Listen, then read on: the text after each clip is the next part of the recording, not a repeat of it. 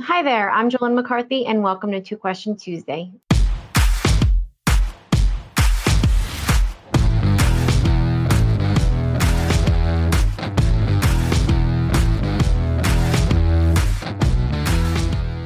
Each week, Two Question Tuesday answers randomly picked questions submitted by our clients. Answering this week's questions, we have with us Phil D'Angelo, Managing Director of Focus Wealth Management, and Mike Pisani, Director of Financial Planning. Good morning, gentlemen. Good morning, Jolynn. Good morning, Mike. Phil, morning, Jolynn. Okay, Mike, our first question is from Carl in Chicago. What do you think of the new Bitcoin ETF? So this has really been a long time coming with the SEC approving uh, some type of a Bitcoin-related exchange-traded fund. Um, a lot of people are really looking to invest in Bitcoin as a more alternative asset class, which is not necessarily a bad thing for diversification purposes, especially if you want that, you know, anti-dollar exposure. But the SEC didn't exactly do a very good job approving an exchange traded note that trades the futures of Bitcoin and not the actual commodity itself. So there are a lot of ETFs like this that trade equity linked futures instead of the actual commodity. And a lot of these have not performed very well relative to the price of the underlying commodity. There are a number of these out there.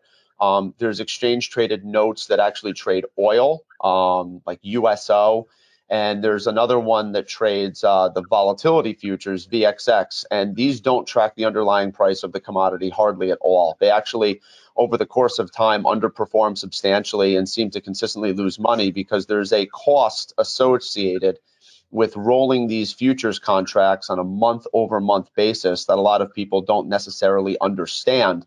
So, in addition to that, this exchange traded note has a almost a one percent um, expense ratio that you have to pay the company to own the ETF throughout the course of time. So there's a pretty substantial cost of actually owning this exchange traded fund relative to, and again, we're not saying to do this, but you're actually way better off going to any particular crypto exchange and buying the actual underlying commodity of Bitcoin than you are owning this exchange traded note. Um, VXX, which is the volatility ETN and USO, which is the oil ETN, they seem to continuously go down, and the uh, ProShares, which is the sponsor company, has to continuously do reverse splits on these. So, yes. For any really extreme short holding time period, um, they can track the commodity um, with the underlying price over a longer term time period. They absolutely do not. So, it would be in my best recommendation to not buy this. You're right, man. Designed to go to zero. That simple there are many other ways to own Bitcoin if you want own to own it outright if you want to own it. Yep. Yeah. Okay, Phil, Chris in New York is asking, what is going on in the propane market? Yeah, so rocket high prices um, actually have to go back to 2014 to have such all-time highs. Mont Belvieu Trading Hub uh, in in Texas, where propane is traded. Uh, if you look at the prices, uh, they they've gone sky high like a lot of the other commodity prices, gasoline, nat gas. Uh, what's different about uh, propane, first of all, about 5% of US homes use it, mainly in the Midwest for heating. Uh, so as we get into heating season, unfortunately, uh, with nat gas and electric prices going up, it's going to be a very expensive season uh, heating wise, which is, is, is not good. Um, if you look at the reasons why propane is going so high, uh, don't forget the U.S. Uh, is a net exporter of propane because of all the shale uh, that we've tapped. And um, a lot of that propane uh, goes overseas to where it's the primary source of fuel in heating, whether it's in India, all through Italy, um, to many other parts of the world. It also finds its way into styrofoam containers. So it's one of the first ingredients that goes into styrofoam containers for takeout.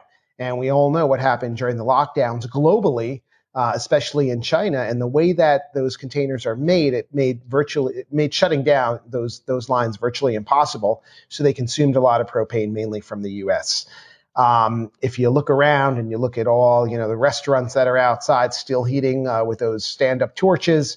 Uh, if you look at, you know, those fire stands, they're all propane filled. So uh, this is a classic, you know, supply and demand shortage.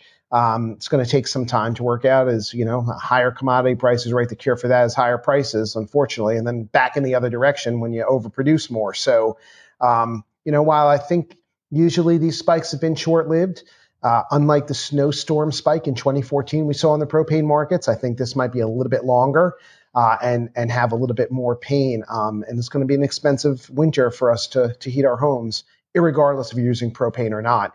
Uh, but when you get that barbecue tank filled up, you'll see um, how these prices have really gone up. So just like everything else in the commodities complex, uh, the supply and demand issues have have come to light.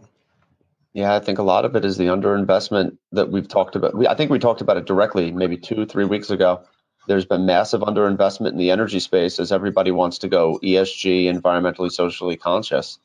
And as a result, these shifts take decades to build out all the infrastructure. And yeah. there's been a lot of underinvestment in oil and energy, uh, again, as a result of the really the 2015 price crash and a lot of venture capital, private equity funds not really um, recouping a lot of their money from the space. A lot of people have kind of turned away from it, and now we're in a position that demand is rising once again, and production has not risen to uh, match demand. So.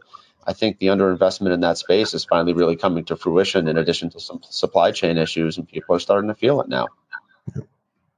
And I don't think there's a leverage propane ETF not yet.